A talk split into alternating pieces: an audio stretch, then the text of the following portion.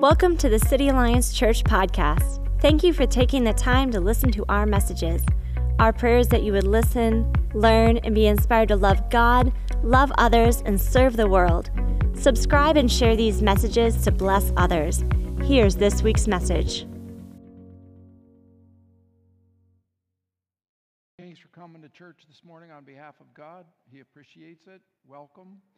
I am Ron Belsterling, and I, I don't remember that interaction, Nathan. Uh, but I'm glad to know that you do actually. Praise God. You never know which conversations are go- going to land and uh, have fruit. Uh, I would like to read, actually, as we start, more uh, Lamentations. Actually, that passage was great, but that's the positive piece of it. And so I feel like we really, in order, in order to uh, get into this passage and what, what God wants to do with it for us today, we really have to go back to the very first verse. I, I won't read, it's a, it's a very long chapter, so I will only read the first 25 verses. And I have chosen about three to five different verses to really pull out of the scripture this morning and talk about to some extent what it means to deal with pain, what it means to deal with the current uh, crises of today. And um, so let's do this. Let's read from Lamentations chapter 3. If I say Jeremiah, forgive me, it's Jeremiah who wrote it, and I just think of the two as synonymous. But it is Lamentations chapter 3, and I'll start reading at verse 1 and read through 25. Um, I am the man who has seen affliction. Because of the rod of his wrath, he has driven me and made me walk in darkness and not light. Surely against me he has turned his hand repeatedly all the day. He has caused my flesh and my skin to waste away. He has broken my bones. He has besieged and encompassed me with bitterness and hardship. In dark places he has made me dwell like those who have long been dead. He has walled me in so that I cannot go out. He has made my chain heavy. And even when I cry out and call for help, he shuts out my prayer. He has blocked my ways with hewn stone. He has made my paths crooked. He is to me like a bear lying in wait, like a lion in secret places. He has turned aside my ways and torn me to pieces. He has made me desolate. He bent his bow and set me as a target for the arrow. He made the arrows of his quiver to enter into my inward parts. I have become a laughing stock to all my people, their mocking song all day. He has filled me with bitterness. He has made me drunk with wormwood. He has broken my teeth with gravel. He has made me cower in the dust, and my soul has been rejected from peace. I have forgotten happiness. So I say, My strength has perished, and so has my hope from the Lord. Remember my affliction and my wandering, the wormwood and the bitterness. Surely my soul remembers and is bowed down within me. This I recall to mind. Therefore, I have hope. The Lord's loving kindness indeed never cease. His compassions never fail. They are new every morning. Great is thy faithfulness. The Lord is thy portion, says my soul. Therefore, I have hope in him. The Lord is good to those who wait for him, to the person who seeks him. Lord, may we hear your words in personal ways this morning. May we find in them exhortation where we need to be exhorted, and may we find in them encouragement where we need to be encouraged. And Lord God, at the very least, may not one person participating in this worship today not realize that you are our sustenance.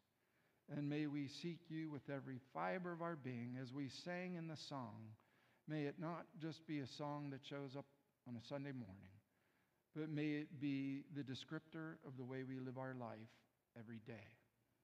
You are our God, and we do need you. May we live like it. In your name, Jesus, we pray. Amen.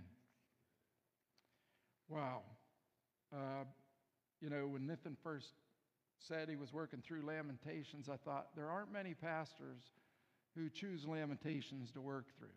So I have to believe that was spirit led. And obviously, it's a season in the life of this Williamsport community that is a difficult season. And when some of what we go through, uh, first of all, the, the normal trials of life can weigh us down. Just paying the bills, cutting the grass, getting the shopping done, the kids who are fighting, uh, that can all weigh us down. And then this arises, and, and while we know these kinds of things happen, we don't assume them to happen to us. We're, we're surprised no matter. And we're definitely surprised and disappointed when it's a person in our community who, in his own struggles, hurts another person in our community. And so I really think, again, it was God's leading, and I'm actually grateful. At first, I really wanted to go with a message that was more the Lord goes before you. Tap into that. Um, but I like Nathan's wisdom on this front, and I decided to submit to it since he was in the series. And so I really do think God has a good word for you out of Lamentations 3 this morning. I'm going to select three particular verses to really build the whole message around, and I'm, I'm going to come back to them somewhat over and over.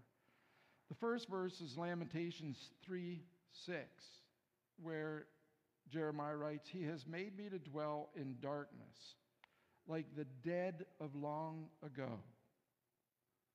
Wow. You know, and if you heard some of what I just read about Jeremiah, who was known as the weeping prophet, you have to think, how could God, how could you allow this to happen? And even in some of the ways that Jeremiah is understanding this, not just allow it to happen, but know that it's going to happen, especially to the anointed who's bringing his message and challenge and conviction and encouragement.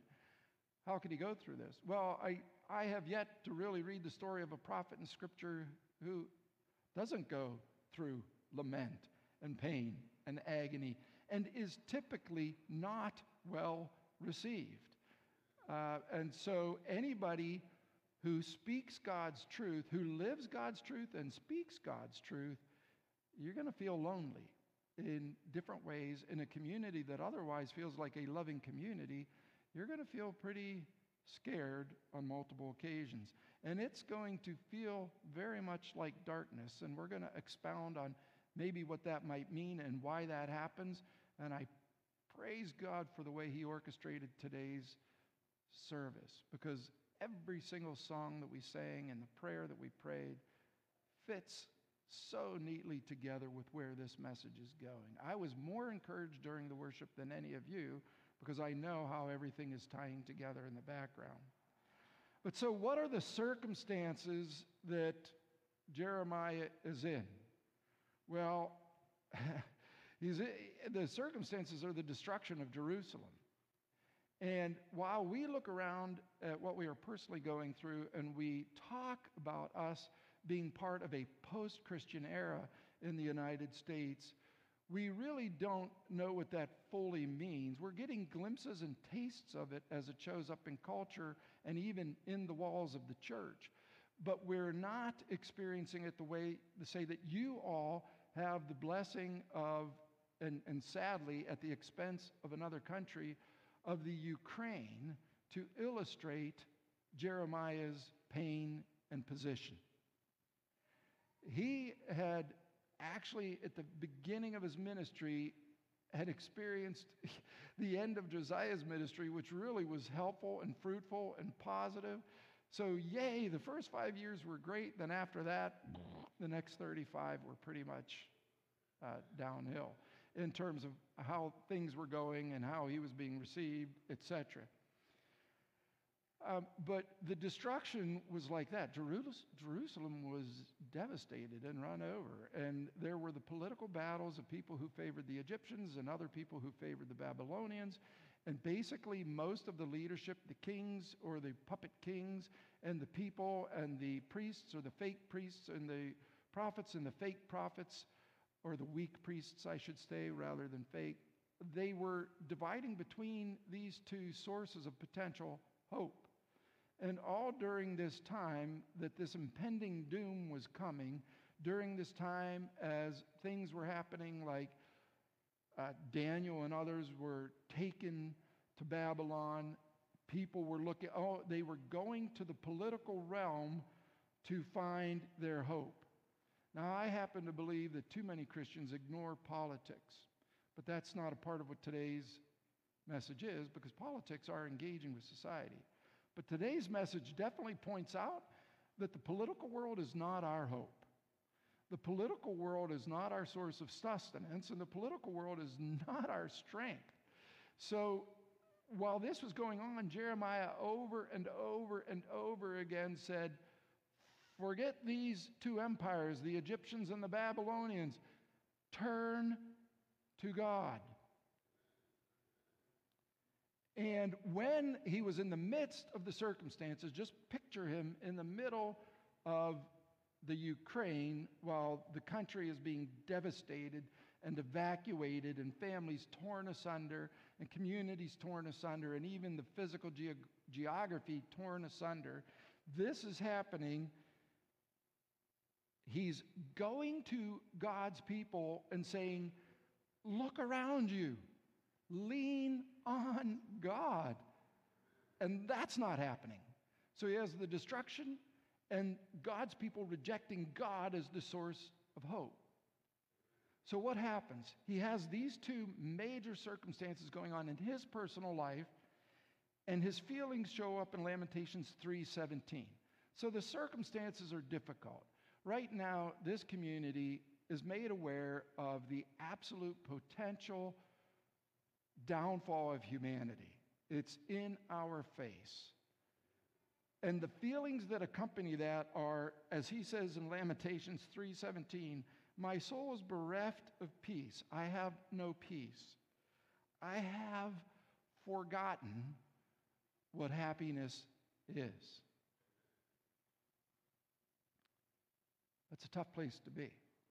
I've been there.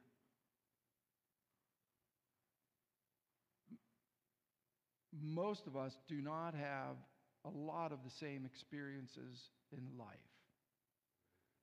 I can relate to what has happened in this community because it was a friend of mine who sexually molested my child when he was six years old. And I can attest to the feelings of that season being I have no peace. I have no ability to even think about wanting happiness. I didn't want to be happy. I wanted to survive for the sake of my family, for the sake of my community. And God uh, invited me into more of a leadership in that area in my community than I personally preferred, but we don't always get to choose our call. So we have miserable circumstances. We have what are fair and valid feelings that accompany those circumstances. And then we have Lamentations 3, verses 21 through 23. But this I call to mind, and therefore I have hope. The steadfast love of the Lord never ceases. His, his mercies never come to an end. They are new every morning. And just 10 verses before, Jeremiah was writing about how he had no hope and God had essentially abandoned him. And you say, Jeremiah, which is it? Well, in all honesty, it's, it's both for Jeremiah at this time. And praise God that Jeremiah had spent enough time with him enough of a pursuit of him that he had an established relationship with him during the culmination of the worst events in his life, nearing the end of his ministry. And so, in that is an implied encouragement to you all, and I'm going to be a little more direct, to make sure that you are spending time with the Lord when maybe the trials and the crises of your life, for the most part, are more of the ordinary venue. Part of my prayer life is, especially after walking through that experience in my life, um, and there are so many other tragedies. My son had a friend that was murdered in Virginia recently. It was a national news headline by a distraught person who, who thought he had a relationship with his friend's wife. They were young 20s. He had started a ministry where he was trying to evacuate, trying to wipe out world poverty and having a lot of success in it. And, you know, these people were 30 years old. And we have people in my community who are. A young mother in my community, her husband had a cyst on his brain, and, and they did the operation, and now he's only half, he only halfway knows who he is. And, you know, she describes herself, even though it's at the beginning of the season, as a married widow. There are so many trials.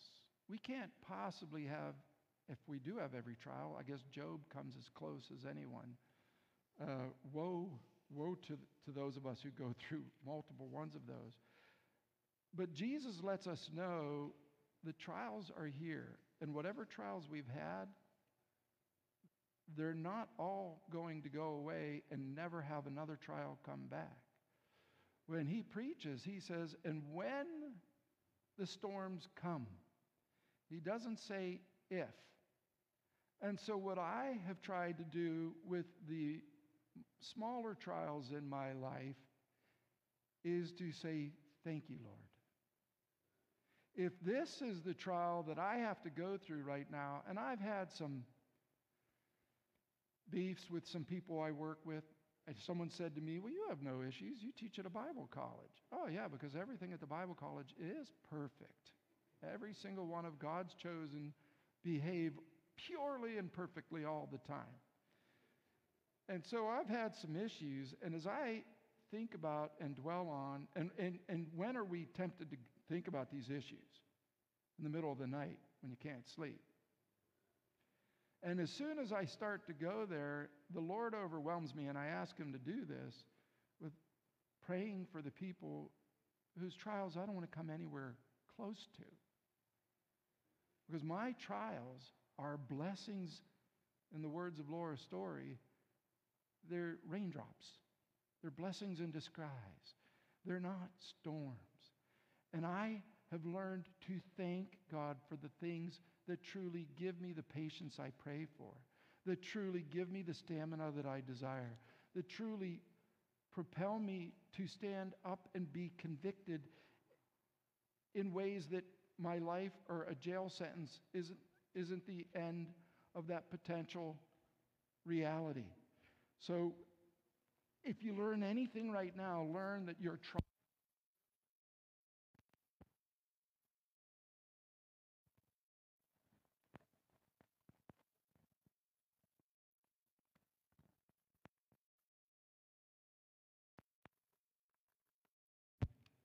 Your trials are blessings. and you really need to begin to pray over them with gratitude. And I repeated to my children while they were growing up over and over again if that's the worst thing that happens to you today, then you are a blessed human being. And now I have two children that say that back to me over and over and over again. And I think, thank you, Lord. Uh, now I know what they felt like. So let's go back to these three key verses. Um, and I want to break down what they mean in, their, in the literal Hebrew because there are some ways that we can understand these verses that go beyond the one word that's in your translation text or in my translated text. Let's go back to Lamentations 3 6. He has made me, He has set me, He has married me, He has let me remain in the darkness. And I think, sure, we, we get set in darkness. Some of us are just in difficult circumstances. But the whole thought of God has married me to darkness. Who here wants that? Well, gee whiz, I don't see too many of your hands going up. Yet, for those who are responsible and responsive to God, oftentimes we go through a season in which we feel like we are married to darkness. Can you imagine being the families in the Ukraine, the women and the children who have to say goodbye to their husband, who has no idea how to be a soldier, who is going off to be a soldier, who is leaving a home, leaving a community, and going they know not where. And then you get to a border and you are surprised that you have actually made it there with your children and family intact. And then the people that are waiting there, there are some very loving, gracious people who are waiting there. But there are other people waiting there looking for people who are easy to employ in the field of sex trafficking. Can you imagine being a young mother with young children who has gone through what you've gone through? You get to the border, you feel a sense of relief, and now your world is turned upside down beyond what you can imagine. When I went to Paris, France, I was really looking forward to it. The city of love. I couldn't enjoy it for one minute because all I could see were the used up, sexually trafficked women peddling pencils. And you could see in their face and in their eyes, there was no joy, there was no peace, there was no life. One of the things we talked about last night or yesterday afternoon was how when a person is abused, it's not just an external encounter.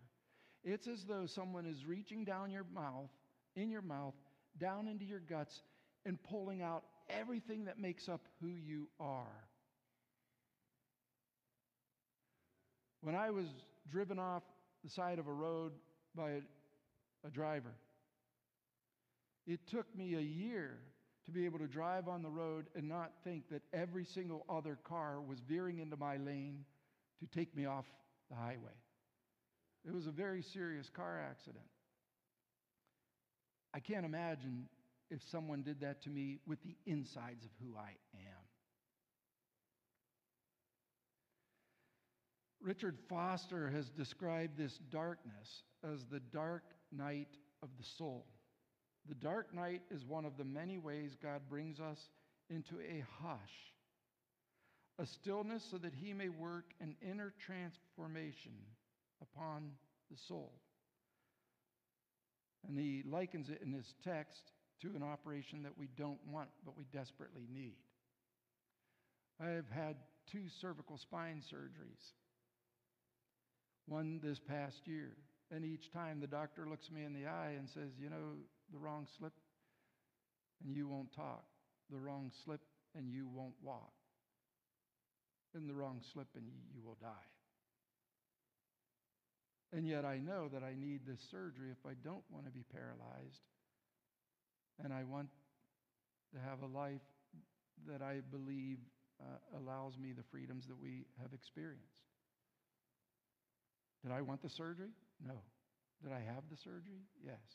Have I been blessed, with the ability to walk and talk since? Yes. And let me tell you, I take stairs. Thank you for putting me up in the hotel. I was on the fifth floor. I took the stairs every time. Do you know why? Because I can. I'm grateful that I can take stairs. And who knows? The first surgery was 10 years ago. I've been told I'll need another one in another 10 years. I can take stairs. I can take the hard way. And you know what? The hard way's not the hard way. I'm better off. I lose a little bit of weight, not a lot. I park in the farthest spot possible most of the time. I parked downtown this morning because I can walk, and I'm grateful for it. We take so much for granted. And what we go through, God is trying to say to us, I want your attention. And the biggest part of my prayer life is, Lord, have my attention in the little things. Please, I don't want one of the big things to get my attention. Let me give you gratitude now. Let me give you my attention now. We can easily sing, God, you are my one and only God. You are the reason I live, like we did this morning. It's another thing to live that way every minute of every day. But in the words of Jeremiah, this is what God wants from us. And He wants this from us for two reasons. He wants to mature you in your relationship with Him. He wants to build your trust in ways that you can't imagine can be built. And He does that for you. But you have to understand that God's vision for your life goes way beyond you. And He does that for the people who will be of your fold, no matter your education. Peter was obviously an uneducated man. No matter your social tendencies, I'm about as a social misfit naturally as it comes. The only thing I planned or was organized, I barely graduated college. The only thing that I did that was organized, and this was pre internet, was arrange a trip to Alaska. And I went and I wanted to go to Alaska so I never had to come back. In my humanity, I wanted to live in the woods with bears. God decided to turn that into a mission trip for me. okay, God, teetering back and forth. But I, I have been called into a space of this world where He has had people lean on me over and over and over again. How about God's humor? He called me to minister in the New York City community for 20 years. I wanted to go to Alaska. He said, Great, let's send you to New York City. I was like, why? He wanted me to mature through my trials. And there were so many different trials I had. My dad was an alcoholic, my mother was psychotic. I was my own worst enemy as a teenager growing up and put myself in multiple situations where the police were chasing me and many other bad, not good life situations. And I realized that a lot of the trials that I went through when I got to that particular trial with my son were only helping to develop in me an ability to meet the trial of all trials in my life. And in those low, low seasons, coming back to Lamentations 3:17, I have forgotten, or here's how we can really read: not only forgotten happiness, but I have neglected happiness. I have rejected what is happy. I have rejected what is beautiful. I have turned my back and neglected anything that is fine. I do not want to be merry. There are people in your community right now who, if they laugh, they feel guilty for it. Some of that's actually pretty healthy. The clip talked about depression. Depression is needed. Depression can be part of the healing process. In fact, I hope you all hear this. Every single one of us needs to encounter and go through at different seasons some forms of mild depression and maybe even moderate. That is good for us and good for God using us in a community that has a lot of difficult life situations. Severe depression, we don't want to go there. But a little bit of mild depression means you are not putting your head in the sand and pretending that everything is peachy keen. Life is difficult. If you aren't on occasion overwhelmed by it, then you're not in touch with reality. So some of you right now are thinking, man, I feel like I'm constantly in a place where I'm overwhelmed with what's going on. Well, praise God that you're conscious enough to be overwhelmed in that grief. What do you do with it is part of the question. How do you keep it from moving from mild or even moderate to severe? Well, let's just follow Jeremiah's advice turn to God. I have at different times grieved so much for what's going on in the Ukraine and in my local community in the last couple months with so many young families that I have been moved. I can do nothing with that energy but to pray in the middle of the night, and I have had times of fasting for nothing but the grief that people are going through and that I feel on their behalf. And those times of fasting have actually encouraged me and strengthened me. And I have spent more time in prayer on those days. I have spent more time in His Word on those days. And I have walked away better off for it. If you feel it, and you should, do something. And here's what we're tempted to do check out Pinterest, go shopping, turn on the game. There's always another dress, there's always another game, there's always another vacation, there's always another event, and we just live hip hopping through life. Trusting the circumstances of the world to alleviate our despair. They never will. Only spending time with God will give you the joy, the peace, the fortitude that we all need.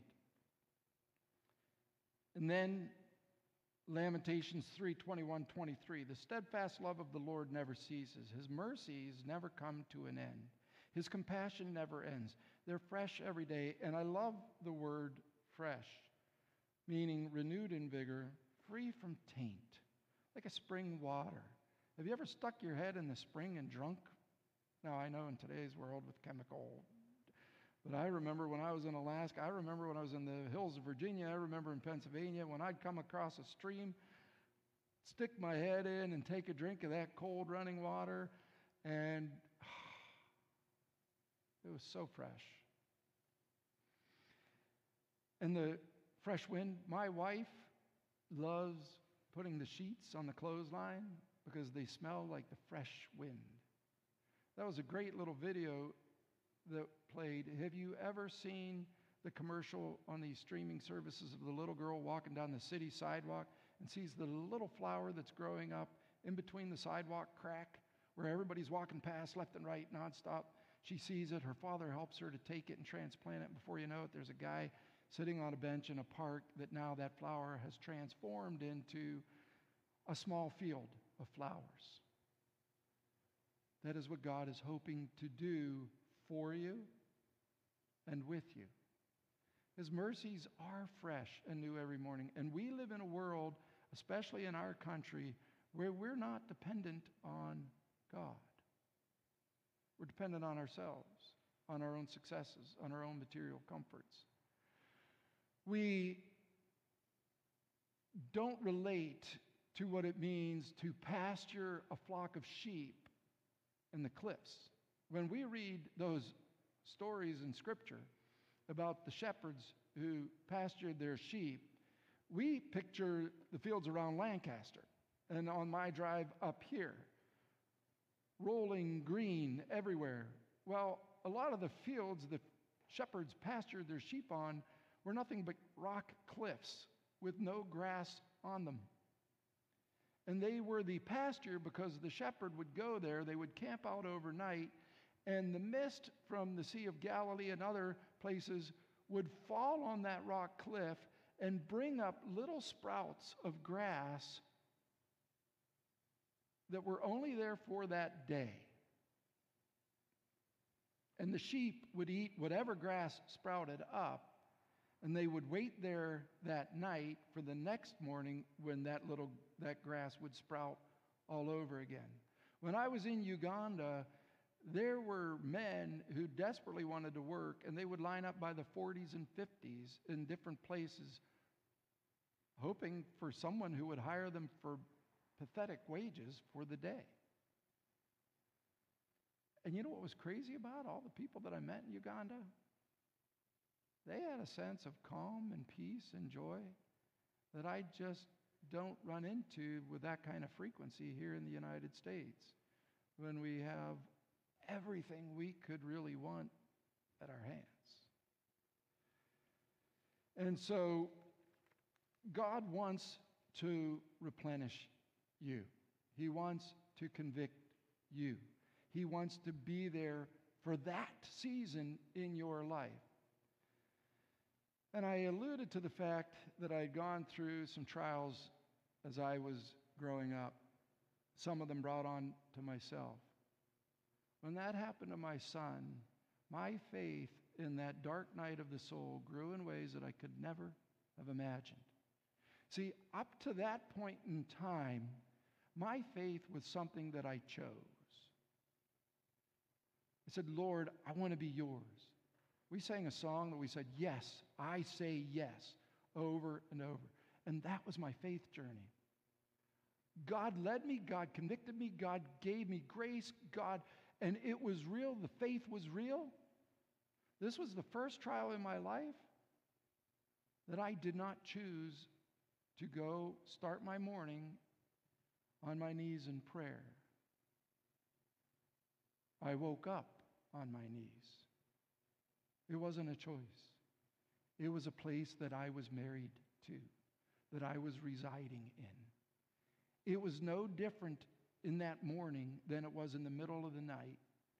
I would go three, four, five times a night and go into my little boy's bedroom and unwrap the sheet from his face where he had tried to suffocate himself in the middle of his sleep every night for two years.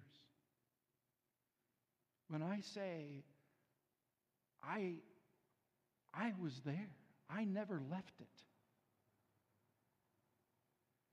And I have had to, since that time, thank God for it. I've had so many opportunities and so many conversations to speak into people's lives, and God has used it. And if you hear any messages, number one, that kind of tragedy, that kind of trial that is forced on us, no one wants it, but God can bless through it. Trust that. No one asks for that, but God can bless. It's not that person's fault who has been abused in that way. Some of you need to hear that because some of you have been through that and you need to start to take ownership of the idea.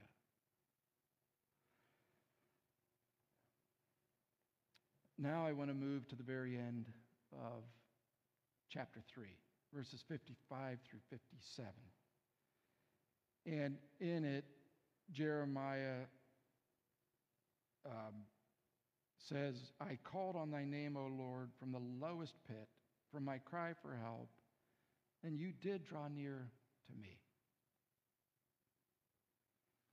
And so he has that to fall back on.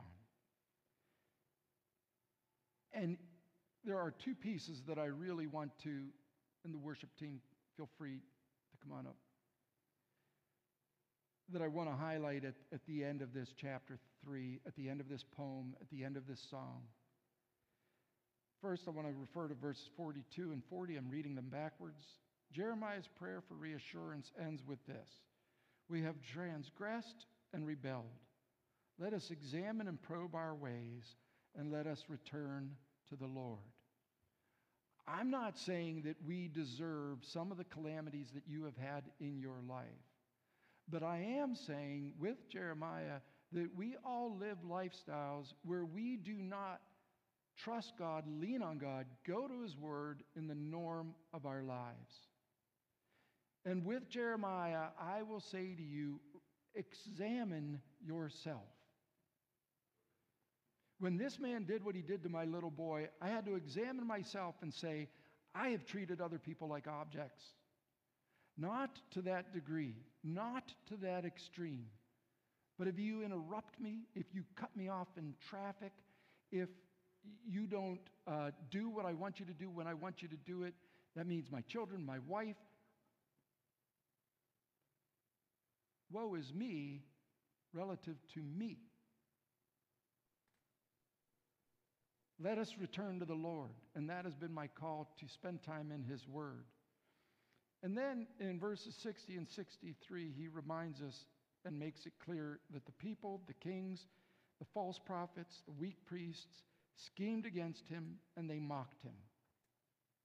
While you are trusting God, you can be sure that the world will try and Satan will try to keep you from growing in that relationship, second guessing it, challenging you. It's real. God is real. His love, His peace, and joy are real. Evil is real. And Satan will never be happy if we're happy in the Lord. If you believe in God and you believe in heaven, you have to believe in Satan and believe in hell. And we have an enemy that comes after us like a roaring lion. Don't wait until it gets critical. Seek your God while He is easily at your fingertips. Lord God, be with the people in this community who are right now in a very dark place. Speak to them, minister to them. And we know, Lord, that the primary ways you intend to do that are through us. May we have you in us to do that. Because most of us don't have in ourselves what it will take. May the love that I offer be the love that fills to overflowing in abundance from you. And Lord God, may we hold hands and trust you and make a difference so that your kingdom is expanded. And one day all will know your peace and joy as best as we could have been utilized to make that happen. In your name, Jesus, keep us in prayer for those who are extremely hurting right now. Amen.